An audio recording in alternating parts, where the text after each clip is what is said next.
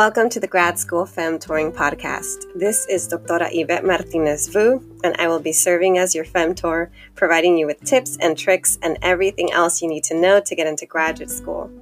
For the past 10 years, I've been helping undergraduate students get into top graduate programs in their field, and I'm really excited to share this information with you too.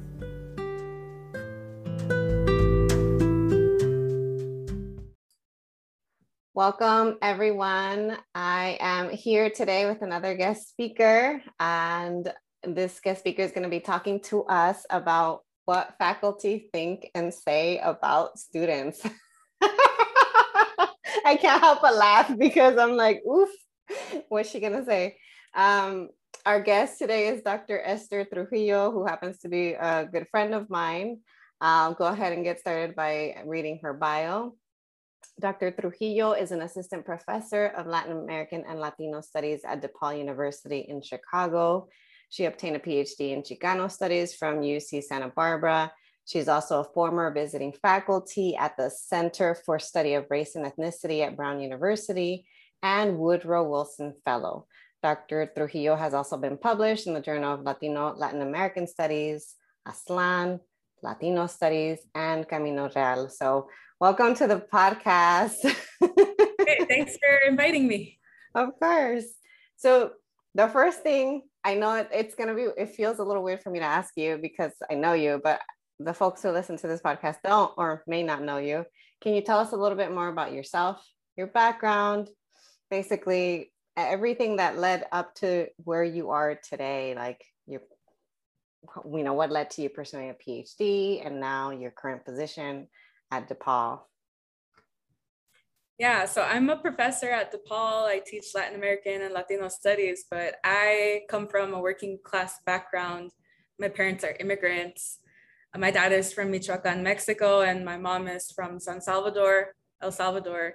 And so witnessing their difficulties, you know, from being undocumented to becoming US citizens and, and everything that that took um, really inspired me to investigate in more detail what exactly is it that immigrants go through um, and how do they overcome all of these challenges with what seems like joy.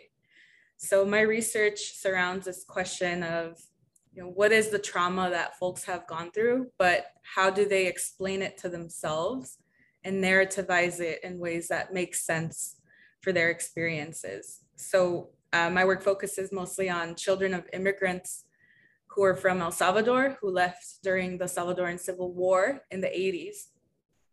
Um, and it comes directly from my personal experience because my mom was a wartime migrant. And I grew up, you know, in a multicultural household. Uh, was born in the US, but I didn't speak English until second grade. Um, and then you know, things kind of happened for me quickly. Somebody decided to put me on a gifted and talented track early on, and I, they just kept me on that track. I know now that I pretty much got lucky. You know, there wasn't anything about me that was necessarily more meritorious than anyone else. Um, and I was selected on this track up until college. So I was able to go from high school directly into a four year college uh, UCLA, where I studied Chicano studies. And when I was there, uh, I learned uh, about research. I learned that research can be a career. Uh, I didn't know what a PhD was. I didn't know that people who looked like me could have it. Um, and I entered into the Mellon Mays uh, undergraduate fellowship program, which is where we met. I know. Well, technically we met in FSP, but I think we really actually met each other we knew each other, but yeah. we really got to know each other in, in the Mellon Mays program.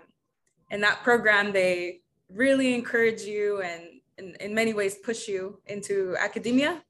So that's what I did. I went into a PhD program, MA slash PhD program, which grants an MA on the way um, directly after graduating.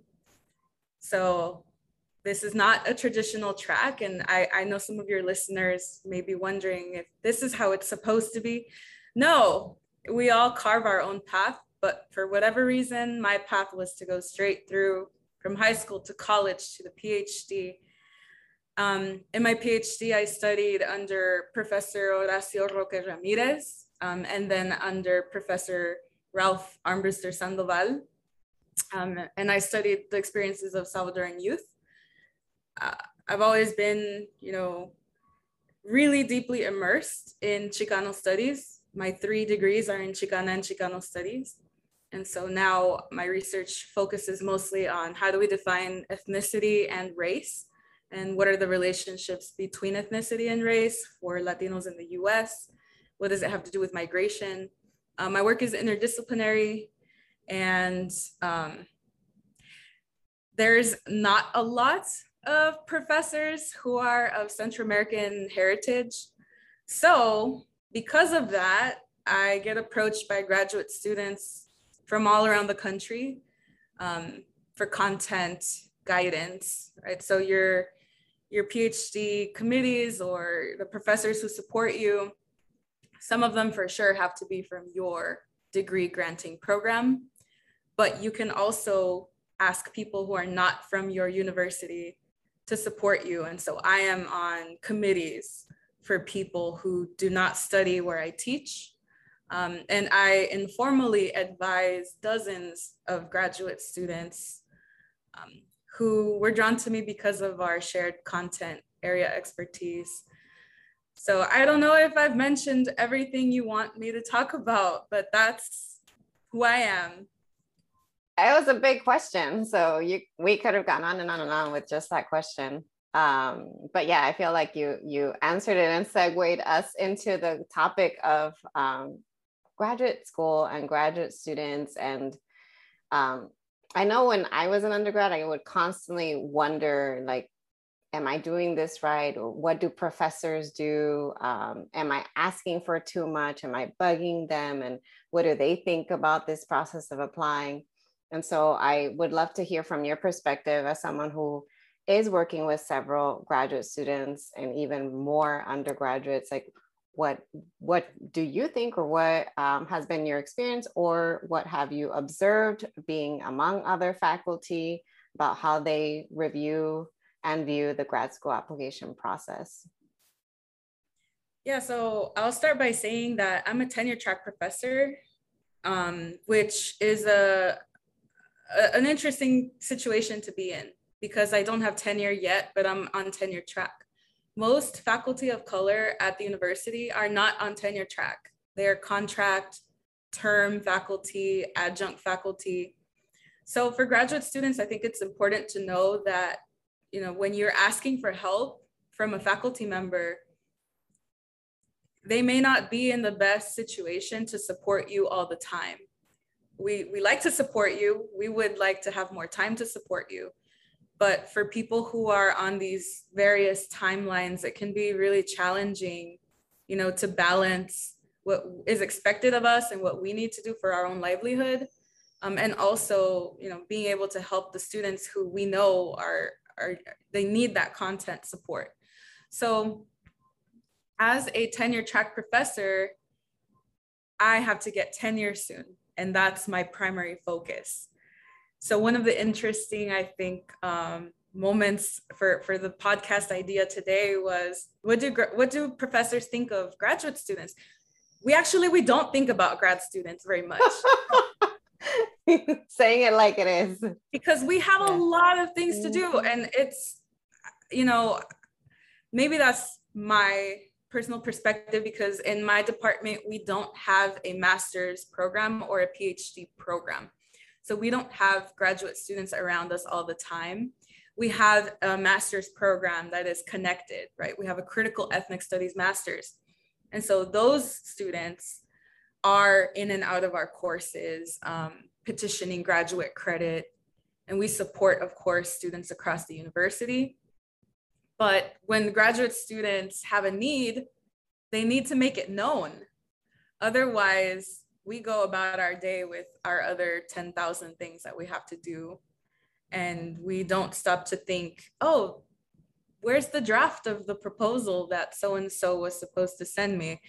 Um, I had an experience recently where there was a dissertation proposal defense, and I had it on my calendar. So I saw it that week and I thought, how is there a defense and I haven't gotten a draft? the last time I heard from a student was months ago. And it didn't occur to me to check in on, on them. So when I was a student, my perspective on this was, you know, why are they, did they forget me? Why are they ignoring me? Do they hate me? Does my professor hate me? It's like, no, we, we don't hate you. We just have other things that we have to do that have more pressing, visible deadlines. Um, so I think you know students can benefit from knowing that you know make yourself known in a courteous way um, so that we don't forget about your milestones and your timetable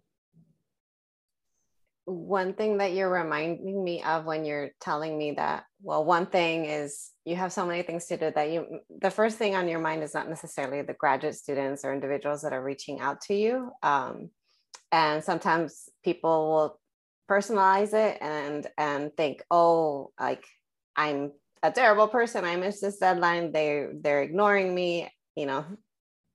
Like you said the person hates me but in actuality you're saying actually it's helpful to make your needs known. But i'm wondering for students who maybe aren't working with you directly or for students right now it's still around the time that folks who are interested in applying to grad school are trying to reach out to pro- professors who they'd like to work with or who they look up to or who they want to collaborate in some way, shape, or form in the future.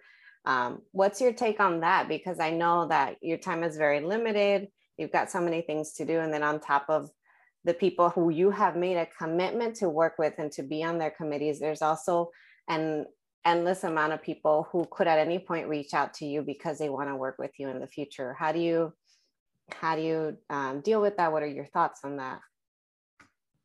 Yeah, our my subfield Central American Studies is very small. There's not a lot of faculty who specialize in it. And so we do get a lot of students. It feels like sometimes like out of nowhere, they reach out. Hi, you don't know me, but I study at here and here. And I came across your work on X topic. Um, and I, you know, and then the the ask, right? There's always an ask. There's something they want. So one thing that's been helpful for me is when people write what they want in the subject line. You know, um, request for meeting from grad student at Yale, for example. I can see that headline. I mentally prepared to open that email and there's there's a couple things they're going to ask in a meeting, right? So it's always a good idea to ask for a meeting if you are trying to um, ask for something more than just a meeting, right? So you shouldn't reach out to someone you don't know to read any of your work. You shouldn't reach out to them if you don't know them to make big requests of their time. You can ask for a 30 minute meeting, get to know them, and then say, Would you be open to reading something for me? Um, I've read about your work and I'm wondering how open you are to serving on my committee for my master's or my PhD. Um, that's a big ask. When people ask us to be on their committee, it's not just the committee. We are committing to writing you letters of recommendation for your entire career. And I don't think people realize this. I, I didn't even realize this when I asked my committee members to be on my committee. Yeah yeah so it's not just oh you know oh, you'll be a, a third or fourth reader mm-hmm. which which is how they always make it seem when you're a student that's what you think right yeah. and then after you are or when you're close to to done to being done with writing you're applying to let's say postdocs uh, tenure ta- uh, tenure track jobs or just any job you know you need references you could say, well, who knows me the best? Well, it's these three people from my committee. And you ask, hey, can you write me a letter? I'm applying to DePaul, um, or I'm applying to the UC President's postdoc. And they will write you different letters, one for a job, one for a postdoc. And then in my case, I got a job. So you would think that it's over. But then you're applying for funding opportunities, fellowships, you're applying for special programs or for awards, those are the people who may still be writing you letters. And you should expand your network, but they're going to write you letters well into your career. the experts in your field are also the people who will review your book. They're also the people who will review your articles. They're also the people who are going to be potentially writing you letters for tenure, for your tenure cases and for your promotion cases. If you decide that you don't like your job and you're going to leave, you're going to call them up again and they're going to write for you again five, six, seven years after you graduate. So it's a long commitment. When a student says, Can you be on my committee? It's not that simple for a faculty member to agree or to decide to stop being on your committee. It's not a, a um, it's not like this light thing that we just, oh yeah, sure, or oh no, never mind. We really grapple with it. Like, am I really going to commit to mentoring the student? So when uh, folks reach out to us, it comes in stages.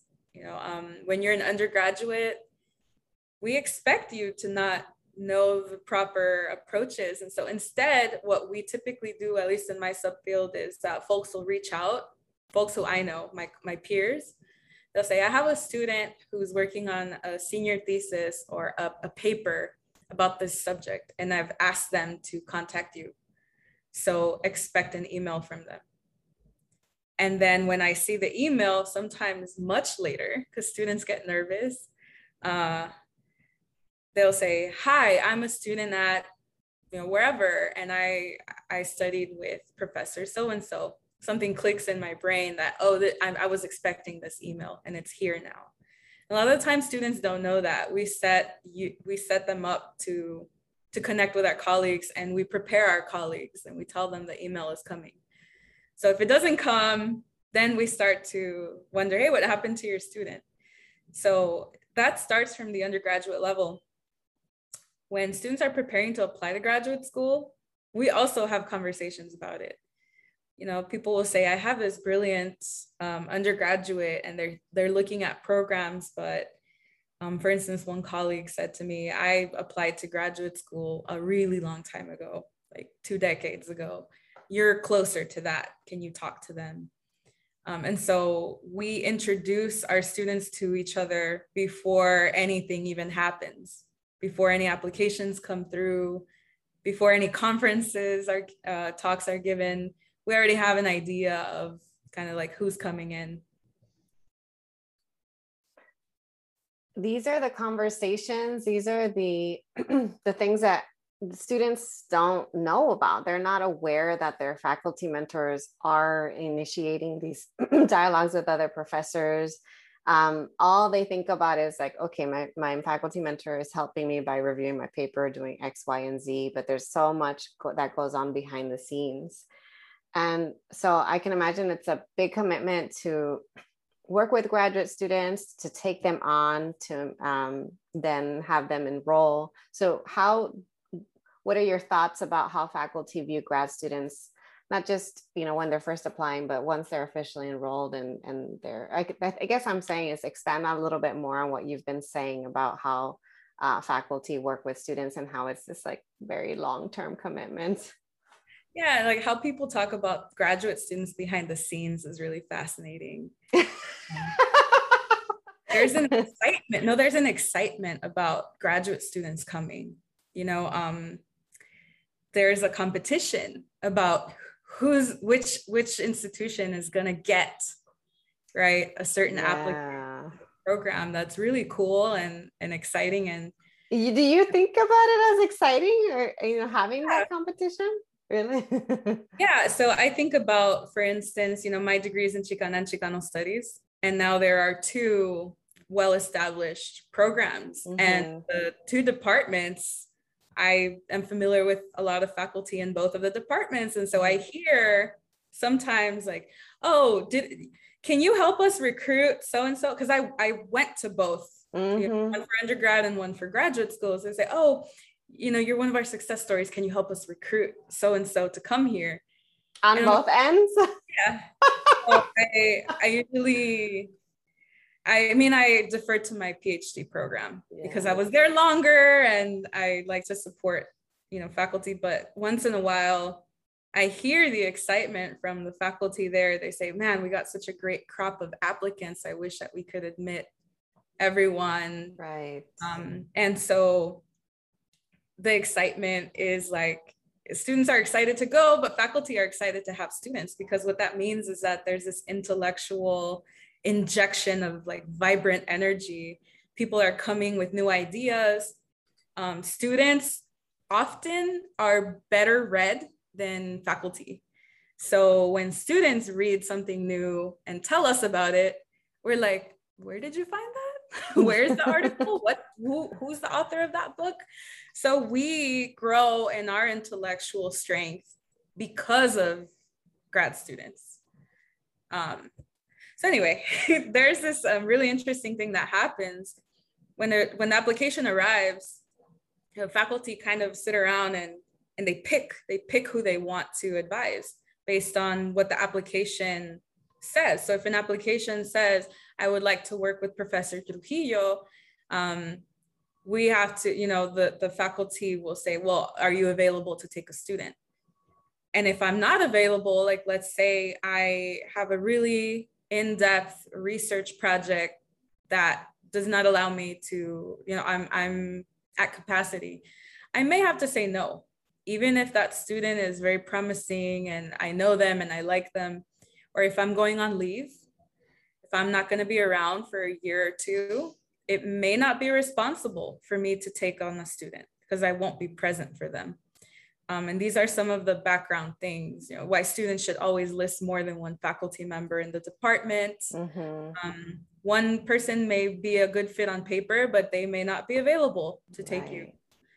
That's so, why I tell the students to reach out in advance if they can and to ask if they're taking any new students this year because you never know. Maybe, you know, you're to go on leave or the professor's to go on leave and then they have that 30 minute meeting with them and they find out and they're like, okay, if I had not done this, I would have applied and not gotten in. So it's really helpful.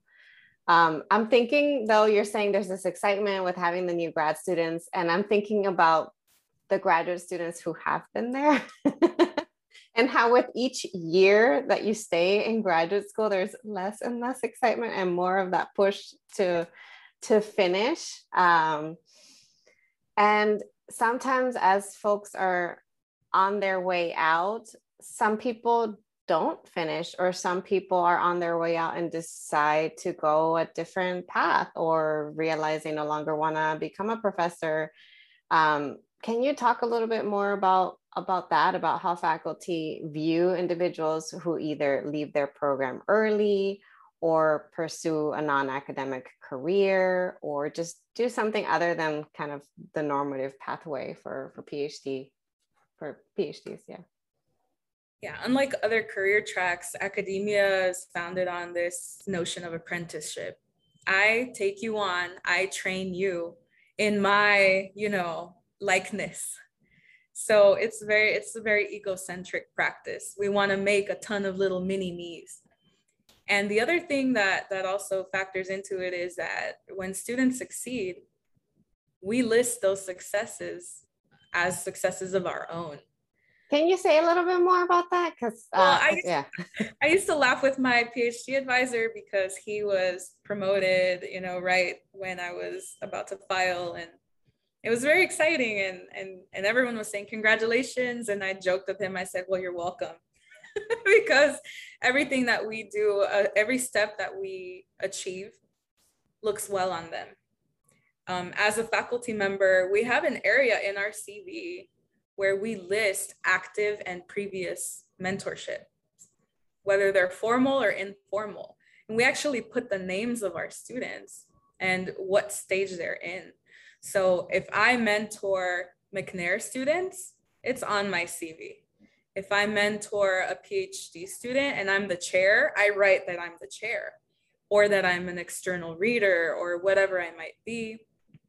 Um, and then, you know, a lot of faculty keep metrics on how many letters of recommendation they complete and they list that under their service. So part of what we are paid to do is to mentor students and we we list it every single one so when students are achieving candidacy it matters to us because you go from being a graduate just a graduate student to a phd candidate it looks good for us. If you file and you complete, we can put the date of completion next to your degree, and that shows our productivity. So um, I think one of the frustrating things for faculty is that graduate school is challenging. As students go through the years, things get more difficult emotionally, intellectually. The questions that you ask get more complicated. The dynamics um, among people in the program get more complicated. There's sometimes feelings of, of you know feeling discouraged, feeling disgruntled, feeling attacked by other people as a student. And then as a faculty member, you're kind of a little removed from that, um, from the, the actual violence that graduate school enacts on people's psyche. And so what we see sometimes is that why is the student not achieving the milestone that they were supposed to achieve? what's going on here. And so a responsive faculty member would say, you know, we're a couple months past due of this benchmark. So what's going on? Um, but a lot of faculty, like I said, we're busy. So we may not even remember that there was a benchmark unless there's a, a structure in the department, you know, a graduate advisor or somebody who says, here are the students that are not at benchmark. Um, and so if the students start to disappear or if they're not showing up or if they're not responding to emails we kind of move on. We have things to do right? Um, and and i know that you're bringing me on here because i'm a little blunt. Yes there are things we have to do. So unfortunately it's not part you know we're not trained to support students emotionally. Um, mm. perhaps we should be. Perhaps we should be. Doesn't seem like you're trained to support students in pursuing any other um, routes either because like you said it's an apprenticeship model. Yeah. It's very difficult because the benchmarks don't measure alternatives to academia. And it can be really challenging um, some of my history you know that i i wanted to leave academia i was already applying to jobs in government i was applying to um, think tanks um, and all these like, kind of like non-government organizations as well. And um, it surprised my advisor. My PhD advisor said, "Wait, why? What? What? But you're gonna apply to be a professor, though, right?" And I said, "No." He said, "Why not? You should at least try." I said, "All right, I'll try." And it worked out, um, which is also not a typical story. A lot of people try for many, many years. Um, and so I, I guess that my area of expertise matched what the market wanted that year. There's no way to know. There's no way that my work is in any shape or way better than anyone else's. It was just, it fit, it was the right time. I got lucky. Uh, but I was ready to apply to non academic positions as well because I was keeping an eye out on what was happening outside of academia. I was positioning myself professionally by working in uh, student affairs jobs as my part-time jobs. Um, and I was able to negotiate um, longer working hours than what was allowed in our TA contract. Right? So I TA'd because I had to, but I also got 10 hours working for grad, grad the graduate division. Or um, I also worked as the uh, vice president for the grad student association. So I was in direct contact with, you know, directors, deans, um, folks at the administrative level. And so when I saw what their jobs were, I thought that's a possible track for me too. So I wasn't completely 100% set on academia. And revealing that to my committee was challenging because they they were like, no, no, no, no. um, but I will say this now that I'm on the other side, professors don't just list the student they mentored and their graduation date and the, their university placement, we also say that all of our students are placed, right? All of our students are employed in some way um, to boost those numbers in the reports that we have to send to the college. So whatever you end up doing, we we hear about it, we know about it, we talk about it, um, and and people are very interested in that as well you know, they'll say, oh, isn't so and so a dean somewhere? Or isn't so and so an IT tech person at a large corporation? yeah, they are. Like it would be great to have an alumni panel, you know, to bring students back and, and see the diversity of, of what's possible with a degree in this from here. But yeah, there's definitely not a culture that um, that has trained us in any way to support students leaving academia because all we know is what we've done. Yeah.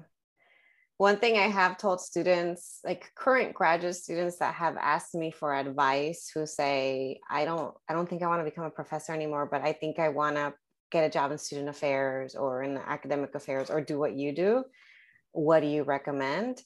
And um, I usually say, you know, what I did was like what you what you were just saying like i had my part-time jobs i had you know one basically one foot, foot in in one one door and another foot in another but i i kept those two things very separate and i didn't really communicate that with my advisor because i you know i did not have a positive experience especially with my first advisor who was very toxic and who discouraged anything that wasn't research. It was all a waste of time according to that individual and so i tell them you know depending on the the culture of your department if it's discouraged you you may want to keep it to yourself. And i i hate having to say things like that because i don't like I, I don't like encouraging people to have to hide anything or to like not be themselves in any spaces.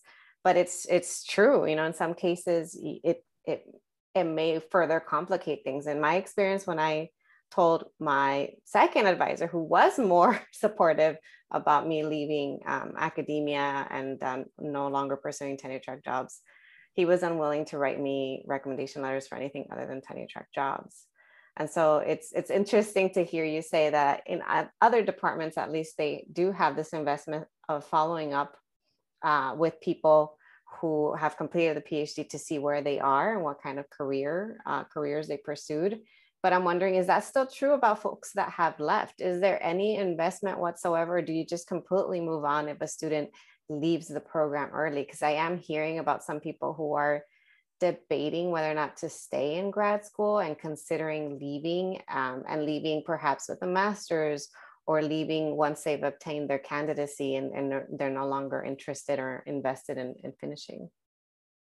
So one thing that I like to always say is that the, the language that I prefer to use when people leave a program is that they separate, right? They separated from the program. Because I feel like leaving still implies that there's something there that was worthwhile and you're leaving it. But separating is like, I've seen my choices and I'm making the choice to separate. And definitely a lot of people separate from programs. I wouldn't say that there's the same level of investment and following up. Um, I think there's more investment in the people who completed it because those are the metrics that the college tracks. When it comes to curiosity, individuals who cared about you when you were there, they will continue to care about you when you're separated. It's about your individual relationships with those people. In terms of this, you know, whether you should keep it secret or not that you're pursuing these types of job hunting activities, it's up to you. But I will say that it is necessary to build networks outside of your academic network Definitely. that are separate, mm-hmm. separate networks. So one thing that I did, I approached my um, college alumni association, which is a very strong alumni association at UCLA, and I started you know going to networking events and meeting as many people as i could to see what kind of jobs they had um, one thing that I learned early on is that it's easier for you to get a job in any field, especially in STEM fields, but in any field, if you know somebody who works there already. They recommend you. Sometimes they even get a bonus if you are hired. So you need to meet as many people as you can. Um, and it's hard. I know for I'm extroverted, so it's not that hard for me. But for, for introverts, really hard. I love that you just put it out there. uh, it's hard for me, but I know it takes time and I've seen, I mm-hmm. coach my students through it. So I've seen how hard it is. But one thing you can do is if you meet somebody and they seem like they have a career that you would love, ask them for their card or ask to connect with them on LinkedIn. That's all you have to do in, in the interaction. Listen to them and just ask for their contact. When you go home that same day or within 24 hours, email them, send them a message and say, it was great to meet you. I'm really interested in what it took for you to get to where you are. Do you have time for an informational meeting? 15 minutes, 20 minutes, just to tell me about how you got there. And then it becomes one on one. So it's less intimidating than in a large network setting. And I did this with someone who I met who worked in the student affairs position, uh, who I met at an event. I emailed them right away. I got um, an informational meeting with them the next day. And at the meeting, this person who had been trained in networking printed out the um, web profiles of three people I should talk to. Gave me the profiles and said, here's their email. Make sure you contact them this week. And it was the same type of thing. Once I contacted those people, they knew that I was going to contact them because I was already set up. You know, they had they had heard of me. I said, "Oh yeah, so and so said that you'd be getting in touch. How can I help you? What what would you like to know?" and people are very friendly and willing to talk about what they're passionate about so i felt very confident that i had enough connections in student affairs in la that i could if i needed to transition into a job there. Um, just because of the people that you meet and, and learning how they did it it's very possible. I also learned that if you have a few years of graduate school under your belt even if you didn't finish a degree, it counts toward work experience and higher education. And I think you probably know about that more than me, what it counts toward. They pay you more when you start. Yeah, depending on your education level, your experience, that's where you start on the scale too. Yeah. Um, wow, this is all really um, insightful. I love how you you use the term separating rather than leaving because I'm still using I, have been using the term and my last episode was on leaving higher ed as opposed to separating from higher ed although when you say the word separate I can't help but think of it as a toxic relationship that I'm breaking up and separating from. So I make that association with with that term as well. So um I'm wondering if there's anything else that maybe we didn't get to talk about today with regard to what you wish students knew, both undergrad and grad students, about professors, about um, what it is that you're all juggling and um, how to best interact and work with uh, professors? Well, I have two things. One is the things that professors say to each other about students, depending on how they're feeling about their students, is usually a reflection of how they're feeling about themselves and what they were doing at that same point in their training. So they might be comparing their student to what they think they should be doing based on what their experience was, right? So um, it's very difficult for me once I became a professor to have my profess my former professors talking to me about graduate students because these were my friends. These students were my friends. And so I would hear them say, I'm not sure so and so is going to finish. I'm not sure whether they're fully committed and I'm not sure whether you know all of these kind of um, negative feelings about students. And i started thinking about it and i realized well i wonder if this student has communicated recently with their faculty to explain what's going on and what's coming next you know because it's it's very difficult to get into a habit of showing up for yourself and letting your faculty know hey i'm late on this benchmark but within six months i'll be there you know because as faculty then you get a frame of reference of like okay they know where they're at. We can move forward now. That, uh, th- that is opposed to i don't know anything about where they are. They disappeared. Are they have they given up? And you don't want negative feelings to form around where you are. So locate yourself and be accountable about where you are with your committee at least. Um, at the end of the day to get your degree you just need three signatures. So those are the signatures that matter. Um, the other thing that I'll mention is that faculty are, are people with lives and illnesses and families and financial problems and a lot of different problems. Um, and sometimes, especially when we see our high functioning faculty who are superstars and they seem to have it all together and know everything. Um, everybody has issues, everybody has insecurities, things they're dealing with that people don't know about. Um, and so often, you know, your challenges are not just about you. Our relationship with students are not just about the students' shortcomings or whatever. It might be about us and what we're going through. You know, maybe I feel like today I going to graduate school was a mistake. Why am I a professor? This sucks. You know, I'm getting violence from committees at the university and violence from maybe my department chair, which I don't experience, by the way, thankfully. Um, but maybe I'm getting violence from the institution. And now I'm projecting it onto my students because I haven't developed a healthy way of coping with that. So sometimes it's about our personal challenges being projected and not about how meritorious the students are um, and I think that that is really difficult to, to come face to face with. Um, after I finished my degree, I started learning about certain faculty, you know, who had a variety of different health challenges. And it was really difficult for me because I felt guilty. I thought, oh, I was talking back to my professor or I was being too demanding on their time. And I had no idea that all of this was going on in the background until I graduated, and they revealed a little bit more about their personal lives. Um, because with students, we do maintain a, a level of, of, professional separation, which I think is necessary. Um, but the relationship evolves over time as well. Uh, what am I trying to say? You said so much.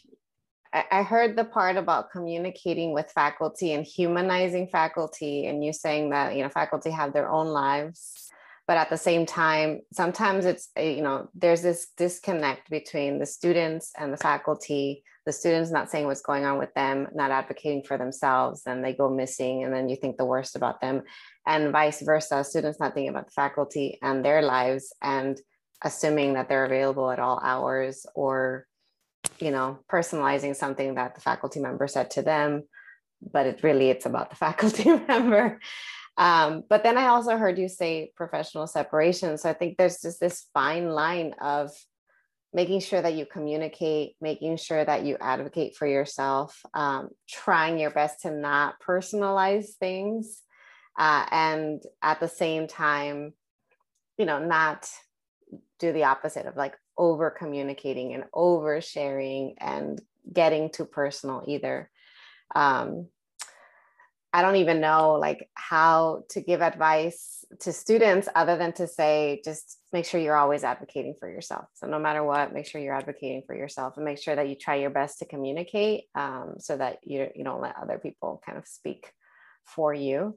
Um, this is really really helpful and insightful. I think that a lot of the students will or listeners will gain a lot from your conversation from everything that you've shared from your experience. If they're interested in reaching out to you if they resonated with something that you said if they're one of the folks who uh, are part of are part of your specialization or if they're like a central american student who was just was inspired by you how how can they reach you? Is there a way for them to reach you or follow you yeah, people can follow me on Twitter. Um, I'm at en Trujillo. Um, my inbox, my work email is also open. Um, so one of the advice takeaways that I would give people is be communicative with goals, right? So if you're if you're entering into a situation where there's going to be a challenge for you, maybe you're behind, maybe you feel like your professor hates you or you feel like you're going to drop out or something. That's okay but just communicate some kind of timetable to us. Maybe you you're you haven't shown up but you know i i definitely hid from my advisor for about two years after my proposal defense because i really wanted to leave. I really wanted to leave. I filled out the paperwork to withdraw from my phd program and everything and when I showed up with the withdrawal paperwork, my advisor was like, Where is this coming from? And I said, You haven't talked to me in two years. And he said, You haven't talked to me in two years. And I was like, well, why should I talk to you? Why don't you talk to me? And so there's, you know, this miscommunication. And at that point, he said, let's give it six months. Let's work on a monthly basis. And so that timetable worked. And I emailed him after we talked. I said, here's what I need from you in the next six months to feel like I can stay. And he was responsive and he said, here's what I promised to do that I haven't done. And, and in the next six months, we'll have another, another uh, conversation. Um, if you reach out to faculty about, you know, you want to come to our grad program, just say, it, can I meet with you on Zoom for 20 minutes and give us to give us a date, give us two times, you know, put the time, put the time in, put the benchmark in. That way we know you're more serious. That way we can start to schedule you in. That way we know at what point we have to check in with you about whether you're going to drop out or stay or turn in your exam or, you know, if you need a letter of rec, like we need to know with time because the schedule, at least for me, the schedule is the master. So yeah, if people want to reach out to me, you can do that, but ask me for a specific time. Be specific and to the point. Focus on your goals. Don't waste people's time. All right. Well, I think that wraps up today's episode. Uh, thank you so much, um, Esther. It's been, I always learn something from you, good or bad. I always learn something from you. Glad to to uh, to have this frank conversation, but you know, I said we don't think about grad students. We do. We think we think about them sometimes. Sometimes. it's usually good things. I think yeah. most grad students don't realize that, but we're usually very proud to say that we have grad students. That's awesome. Thank you again.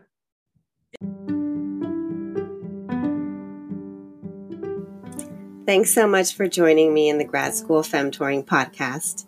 If you liked what you heard, please rate this podcast on iTunes, Spotify, or anywhere you tune in. You can also support the podcast by donating to my Patreon page, Anchor page, or Venmo account, which is at Grad School Femtoring.